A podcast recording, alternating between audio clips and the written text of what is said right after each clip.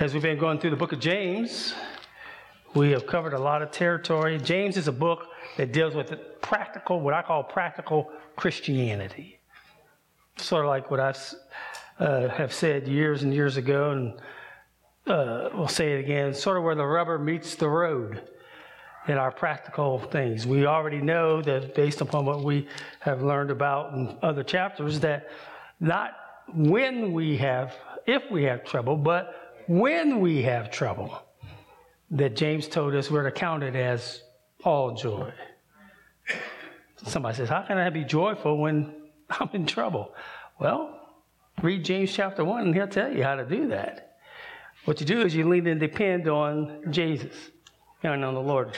He says, Because you and I know that the testing of our faith produces endurance, and, and let endurance have its full effect so that you may be mature and complete, lacking nothing. So when we have trouble, what do we do? We realize that it's a testing of our faith. And every now and then, I don't know, has everybody that's here today, have you had some testings of your faith? I know I have. I can raise my hand just because of uh, just things that have happened and things that are going on. But that produces endurance. It helps you and I to keep on keeping on. Amen. So, and then we talked about something that we said a little bit earlier that we are to be not just hearers, but we're also to be doers of the word. It does no good to hear and not to do. That's what the Bible tells us. Hear it and then live it out. And we talked about some various other things. We talked about the favoritism, that God has no favorites. God doesn't look God is no respecter. The Bible will tell us God is no respecter of the face. He doesn't care who you are, or where you come from, or what your color is, or what your nationality is, and all those things that sometimes hinder us. God does not show favoritism or partiality. And we as believers, we as a church, should not show favoritism or partiality. It's just not right. Treat everybody with respect and uh, common decency, even if you disagree with them. Why? Because they are the image bearers of Christ. We all are created in the image of God. And, and if for no other reason, that's why we treat people right. I was in a conversation, with Sister Brenda, with your husband the other day. I saw you at Lowe's, and he was giving me the story of somebody out there that was uh, using some racial epitaphs you know, saying things. And uh, he was telling me, he said, that's just not right. He said, you know, I don't understand why people do that. I said, well, you know, people are people. We, we are sinful creatures. Sinful things come out of our mouths. He said, but you know what? I've, I've been watching. He says, he said that one day, and I haven't seen him since. He said, they disappeared. He disappeared. I said, well, maybe somebody got to him and said, you know what, you can't do that. You keep your opinions to yourself, but you can't be talking like that in store when we have people coming in and out of. And I told him, I said, I gets right back to what James tells us. God is no respecter of the faith. Just people, just treat people right. You do right, and God will honor that. And then we talked about controlling our tongue. We, another blessing is being able to control our tongue. But James tells us, little member, I mean, it's a little thing in our mouth, but boy, can it do some damage. And James says, nope, nope, can't do that. Especially, especially, and get this, a lot of what James is saying is addressed not to so much those on the outside, although today he's, he's going to take aim at uh, some people outside the church there, but uh, but those of us who are on the inside, we have, as believers, as Christians, as saints of God, sometimes we have trouble with our tongue. And that ought not to be. Some things just don't need to be said. Just zip it, bite your tongue, say, Lord, I want it, but I'm, I'm not going to say it. And today, we get to chapter 5.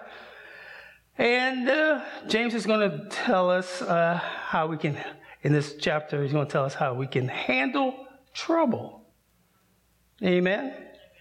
John Lewis told us to do what? Good trouble. And what he meant by that was there are times that you may have to take a stand or do something that others might perceive as being a troublemaker, but the end game is it's really meant for good.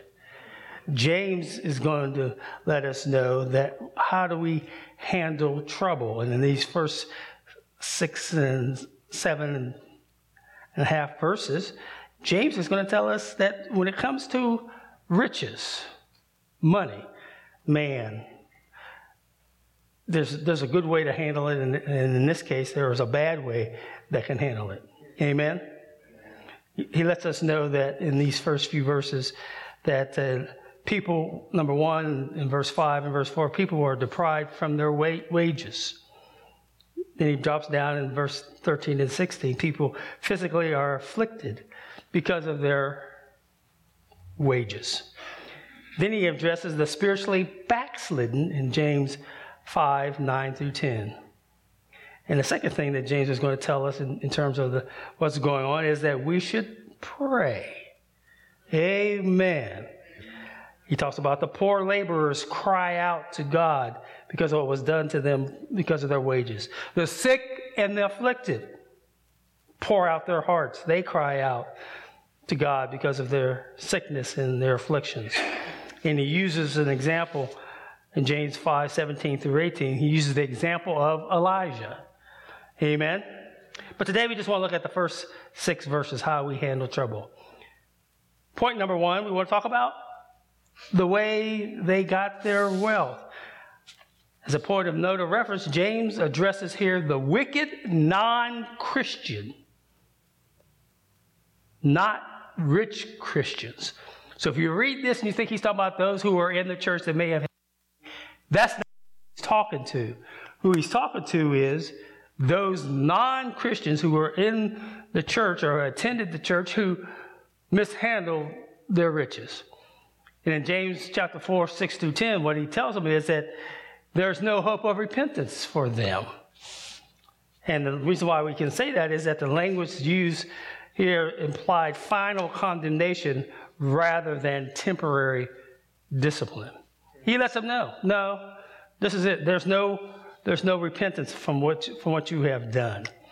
God uses a word, the word that is used there when he talks about a howling in James chapter 4 is that howl is usually associated with judgment or final judgment. Though these rich, wicked, non Christian oppressors, you might ask the question well, would they hear the message? Some may have been in the church service, but whether they were there or not, James addresses the issue. And what he says is listen, I'm going to do this for two reasons. One, to let you who are inside the church know that there is hope. This is done both to give hope to the righteous and warn anyone who might be tempted to follow the same rebellious route. I'm going to write this into the chapter. I'm going to say this inside the church so that you might have hope. But also, I'll, I'll give you a warning that, guess what? Don't follow after these people do the right things. So, the way they got their riches, James 5 1 through 6, what does it say there? It says, Come now, you rich people, weep, wail over the miseries that are coming on you. And notice what he says Your wealth has rotted, your clothes are moth eaten, your gold and silver are corroded, and their corrosion will be a witness against you and will eat your flesh like a fire. In other words, he talks about here the use of their wealth, the use of the wages that they were supposed to be paying to people. They used it for their own selfish purposes and were persecuting the poor in the process. We're living in that day, and probably have been living in that day even today. It's a hard thing between business, management, and the employees. Of course, employees always think we're worth more than sometimes we are. And then on the other side of it, the, the people that deal with the money, they like looking at all that money and say, well, wait a minute, why would we want to pay them more when we can keep some of this what? To ourselves. So it's a balance. And as a Christian business owner, as a Christian person, what we really need to do is like, listen, come to the point where how much money is enough. I worked for a company that uh, the last quarter posted, I don't know, $5.8 billion. That's a lot of money. That's in the first four months of the year. We're now, what, getting ready for month, this is month eight, I think it is. So I don't know what they made that. So when we look at the profits, but then when I talked to some of my buddies at UPS, they said, man, McGee, it's hard to get shirts anymore. It's hard to get some of the basic things that we need to get done. I mean, I ordered a shirt that's almost a year later and I still haven't got it. I go, what? What's going on? If you're making almost $6 billion in four months, surely, and you're buying planes and trains and satellites and all that other, surely you can spend some money on some shirt. But James says, now listen, come on now. You people who are rich, you, you who have all this money, your wealth is rotted. Guess what? Clothes will become moth eaten, cars will rust, all the things, houses will fade away. That's why we're always constantly working on feeding it or repairing it. So his whole point is wealth is not discouraged in the Bible, but how we handle it. God has never said we as Christians should not have money. But what he has said is, how do we handle the money that we have? And the problem with us is, it's not that God is asking too much of us to give. The problem is with us. We have not done right. We splurged, we bought, our eyes got big, and we just said, I gotta have it, and we went out and did it. And then when it comes time to do some other things, we go, whoa, wait a minute. My money is what? Funny. Anybody been in that predicament? Yeah, I say one couple hands. Uh, yes. Money's funny, honey. I uh, just recently told my family, you know, I told you to pray for me about this new car thing, whether I should or shouldn't. So I'm praying last week after I left you, and Friday afternoon, I'm sitting there in, in my office, and I said, Lord, I don't know what to do. Lead me. A nice car would sure be great, Tony. I have my, I done researched it. I, I had it picked out. I knew what I wanted. In fact, I even called the dealer I said, now if I want to get this car, what do I have to do? He says, well, you need to come down and we don't have anything on the lot, but tell us what, what you want. We got base model and stuff, whatever you want on it, we'll build it, we'll build it and we'll get it to you. And I said, okay. So I mean, I got to go down to Cincinnati to get this thing. And then we were talking at the house and we were talking about doing some things to the house and she said, Well, I guess we better get ready not to, to tighten our belts because if you get this car, you know, we ain't going to have some money to be able to do. I said, You know, we can still do some stuff. So Friday, I said, I think I made my decision. I'm going to keep the car I got for a little while. I'm going to fix it, although I don't want to. And maybe by next year, as I pay off some things and do some other things, I'll be in a position. It wasn't that I couldn't afford it. It was like when I weighed the balances of new car, down payment, and all that good stuff, and then monthly payments versus, I said, so anyway, that's my decision. I said that to say this. You have to look at what was going on. Cars do rust. Oh, the car I had wanted was, oh man, it was laid out. Nice big screen. I could play my uh, podcasts and do all this and navigation and just use my phone and tie it into one. I mean, it, it had the bells and whistles. And then I get in my faithful, trusty van and go, hmm. But God led me to say, that will come. Don't get wrapped up in all the glitter and gold because those things too will rust and corrode. And that's what he says here. These rich people were withholding wages from people, and the idea was that because of that, the people were in trouble. The people were suffering. Jeremiah 22, verse 13 says this Woe for the one who holds his palace through unrighteousness, his upstairs rooms through injustice, who makes his neighbor serve without pay and will not give him his wages. That's what was going on. They weren't paying people and they were prospering themselves. And in the meantime, people were suffering. Also, in verse number six, not only were they not, not only were they withholding wages, but they were controlling the courts. You know, money speaks. You could do some things if you got some money. You can speak to lawyers, you can speak to judges, you can do some things. And in verse 6, he talks about controlling the courts. Someone, a cartoon strip had this. The question was asked, What is the golden rule?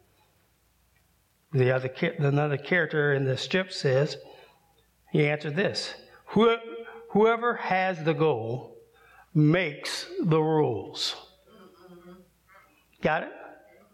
Whoever has the goal makes the rules. In the worldly sense, that's true. That is true. Well, we all we know what we always say the golden rule is, but the converse of that, for those who don't know the, the biblical aspect of it or the Christian aspect, for them, whoever has the gold controls, and that is true. Power, prestige, all those things, the ability to say, "Hey, on the side, if you do this, that is what goes on." But James is saying that ought not to be. Amen. He who has the goal. We know who really controls. Amen. We know it is God. He has said, You stored up treasure. Notice what he says, verse 3 Your gold and silver corroded, there's corrosion, will be a witness against you and will eat your flesh like fire. You have stored up treasure in the last days. The anticipation James is talking about here is that James believed that he was in the last days. The last days started the moment Christ rose from the grave and ascended to heaven. From that point on, we've been living in the last days. We today are in the last days. Why? Because he has not come back yet. He will. Amen? He will come back, but here's the thing we just don't know the day or the hour. But we should live as so we should live our lives as if Jesus would be returning even back today. Even so, come now, Lord, today. Lord Jesus. Come today. But you know what? You can't say that if you're not ready. That's maybe, that maybe, that's maybe why we as Christians don't live like that. We're living like, okay, give me some time to get some things squared away and then come back. Because if you come back today, guess what, Lord? You may not find me where I should be. But here's the thing you don't think about it's not about where you are, it's all about what Jesus has already done. Amen. If you believe in Christ and accept Him as your Lord and Savior, no matter where you are in your spiritual walk today, if He's to come back, you are assured of heaven, not because you crossed every I and uh, dotted every I and crossed every T. You're assured of heaven because of what Jesus has already done. It, it's not about me and my righteousness, because God, good Lord, there is no righteousness apart from the righteousness that I have in Jesus. We talked about that on Wednesday night. God is our righteousness. Amen. I have been I have been declared right not because I say so, but because he says I'm right. Amen. Amen. Why? Because he's the righteous judge. I'm so glad Jesus is my judge and not any of you. I mean, I love you, but I'm glad you're not judging me. Because if I had to be judged on your scale and on your curve, I, won't, I wouldn't make it. But on God's scale, I have been declared right before God. Amen. I just find it ironic that in the book of James, he talks, he's talking to these, quote, religious, non Christian people, and he said, All the stuff that you have, all the stuff that you have accumulated, it's going to rust it's going to go away. And that sort of speaks even to those of us who are Christians. It's good to have nice things. God doesn't want you to live in a dump.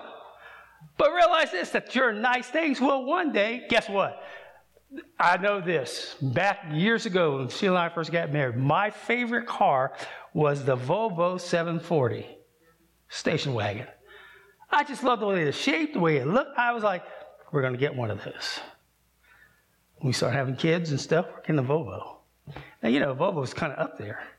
Then I talked to a guy who was a mechanic, and he said, Ooh, do you know how much repairs are on those things? He goes, My God, man, you'll be spending tons of money if you ever have an accident or you need something replaced. And I went, Oops. It's bad enough with the little cars we got now. I can barely afford that, let alone talk about repair on something that's expensive. It went out the window. Amen. But rich people don't think about we don't think that stuff that we we're, we're good at accumulating stuff. We're ready to have a yard sale. Now don't go to your closet and, and do this. Don't go to the closet and say, you got a lot of stuff you probably need to get rid of, as well as I. Amen. Now, I am, in our relationship, I'm the thrower outer. I'm the get rid of. My wife sometimes keeps stuff with the idea that we will use it one day. If after five years I keep saying, Are we going to use this? Yes. No, we are not. Get rid of it. And here's my rule. I want to tell this to everybody that's going to participate in the yard sale. Whatever you bring, if you don't sell it, it goes with you. It does not stay here. Amen. And my rule is at my house, if you put it in a yard sale, don't bring it back inside the house. Goodwill, Salvation Army, whatever, get it's gone. Amen. And in the process, we'll still do what? Accumulate more stuff. Last time we did this, it was a good success. I pray this one will be too. James says, listen, it's going to rust, it's going to corrode. And in those last days, those days that one day talk, spoke to the fact that the kingdom of God was going to come, that it was going to present to the people there what he's going to tell them in verse number seven, when he says, Because of all these things, because you understand, look, the pay that you rich people withheld from your workers who mowed your fields. Their cries are coming out to you, and the outcry of the harvesters has reached what? The ears of the Lord of hosts. God hears all this. You know, we're so good at standing up for our rights. This is what I want. But know this for sure that if wrong has been done to you, God hears your what? Cry. We as a people should know that. God heard our plea and heard our cry. He heard the cry and plea of the nation of Israel. It may have taken 400 years, but he heard them. Somebody said he's not, he may not come what? When you want him, but he's what? Right on time. So whatever you're going through, even if it's a financial situation, if you're doing right by God, God hears your plea, God hears your cry, and know that because he does hear, he will answer. Yeah. That's what he's trying to tell these group of believers here. Note that God hears their plea. God has heard your cry. Yes, you were done wrong. Yes, the person that hired you for doing their field or mowing their grass did not even pay you. They did, not, only did not, not only did they not just say, here's five bucks, they didn't even offer that. We had a yard sale at the Christian school yesterday, I guess, or whatever it was. I just can't believe. When we had yard sales, my wife had yard sales, we spent some money on some of our kids' clothes, or it was donated by my brother. Good, good clothes. Okay? You have a yard sale? Here's what they would say $2. Now, wait a minute. These are the, those shoes we used to buy the kids? Stride Rites. The old, you know, leather shoes with the little brown or black and white and help the kids' feet form and all that good stuff. Those are nice, expensive shoes. 40, 50 bucks. Didn't even wear them that long. Still in good, brand new condition practically. I'll give you a dollar. A dollar?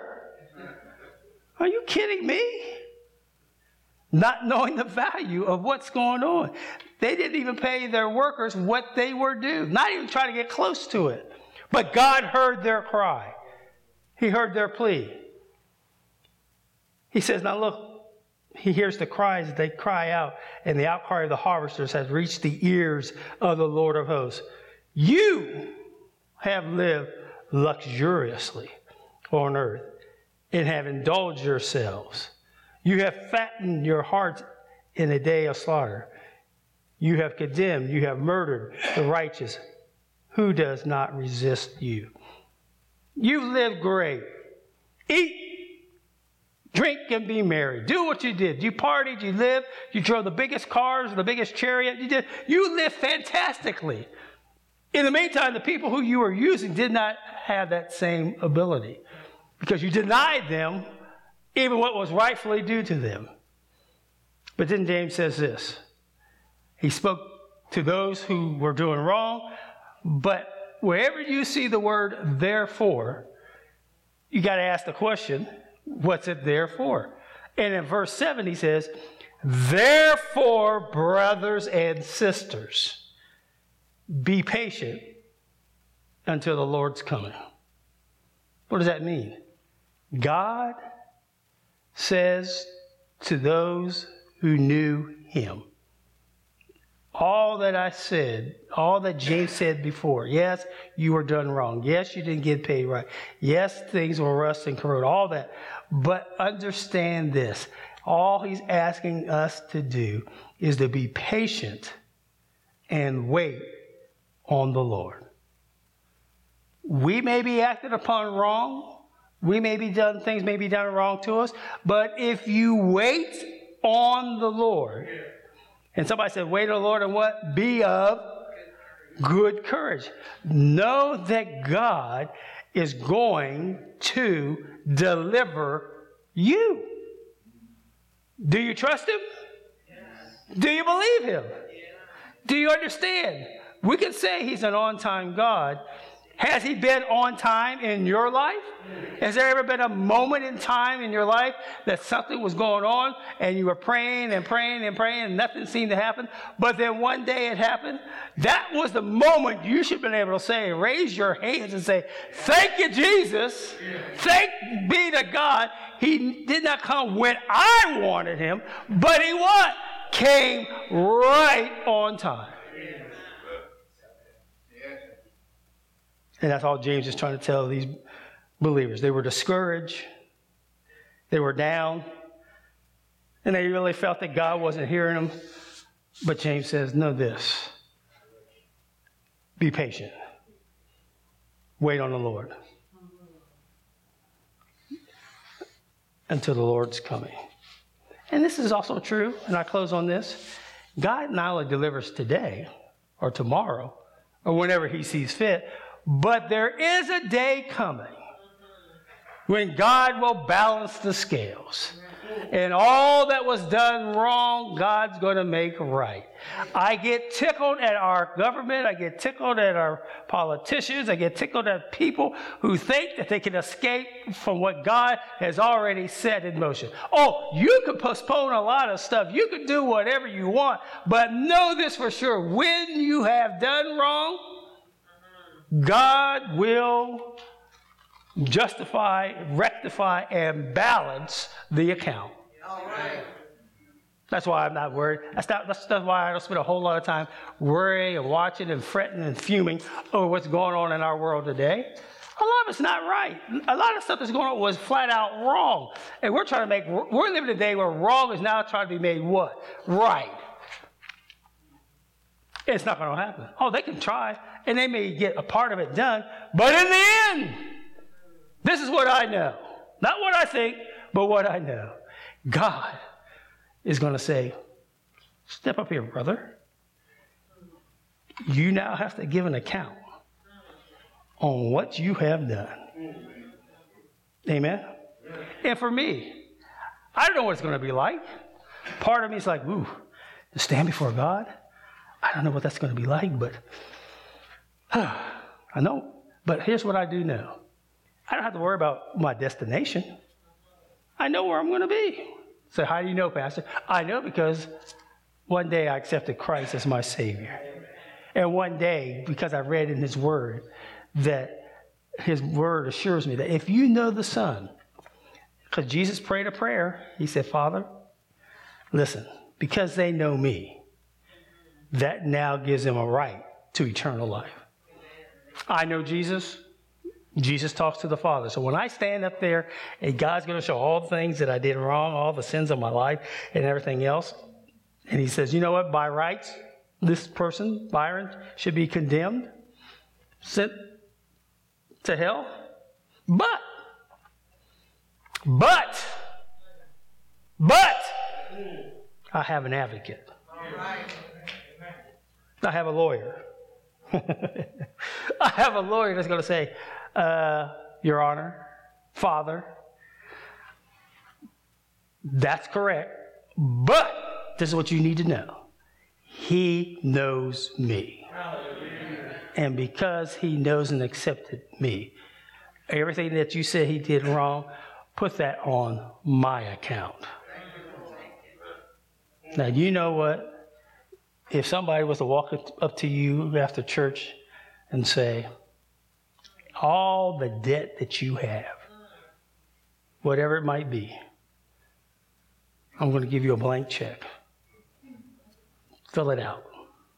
And you go, excuse me, did you say blank check? That's what I said. Now, you can't say that unless you have the means to back it up. Now, you could say, how much, ask yourself, how much would I write that check for? What you owe, and then a little something, something extra so you could have some extra to spend? yes, indeed. But get this Jesus paid on our account. What's the song say? Jesus what? Paid it all? All to him I owe. That's what Jesus did for me. He says, Byron has a check. He can't write it, but I can. Amen? That ought to be the most exciting news in our life. That God saved me, and because He saved me, oh, I know I don't do everything right. I know my attitude is wrong sometimes. I know I think wrong sometimes. I know I do wrong sometimes. But it's not about what I do, it's all about what Jesus has done for me. And He wants me to do right, He wants me to talk right, He wants me to act right. That's His desire. That's what he wants from me. He wants me to walk and talk and be with him. But I, even when I sometimes I don't, he still loves me enough. his grace and his mercy. Oh, glory be to God. That's why I can just sit back and say, Thank you, Lord. Because as imperfect as I am, I serve a perfect Savior. Amen. And James is going to let those people know, and he's going to let us know that of all the wrongs that are done, just be patient. Hang on in there. Hang on in there because deliverance will come.